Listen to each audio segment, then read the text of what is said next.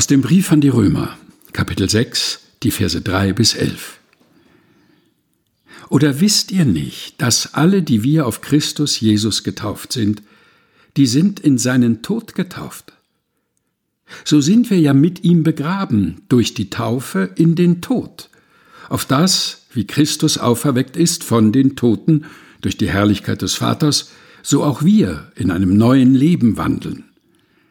Denn wenn wir mit ihm zusammengewachsen sind, ihm gleich geworden in seinem Tod, so werden wir ihm auch in der Auferstehung gleich sein. Wir wissen ja, dass unser alter Mensch mit ihm gekreuzigt ist, damit der Leib der Sünde vernichtet werde, so dass wir hinfort der Sünde nicht dienen. Denn wer gestorben ist, der ist frei geworden von der Sünde. Sind wir aber mit Christus gestorben, so glauben wir, dass wir auch mit ihm leben werden und wissen, dass Christus von den Toten erweckt hinfort nicht stirbt. Der Tod wird hinfort nicht über ihn herrschen. Denn was er gestorben ist, das ist er der Sünde gestorben, ein für allemal. Was er aber lebt, das lebt er Gott. So auch ihr.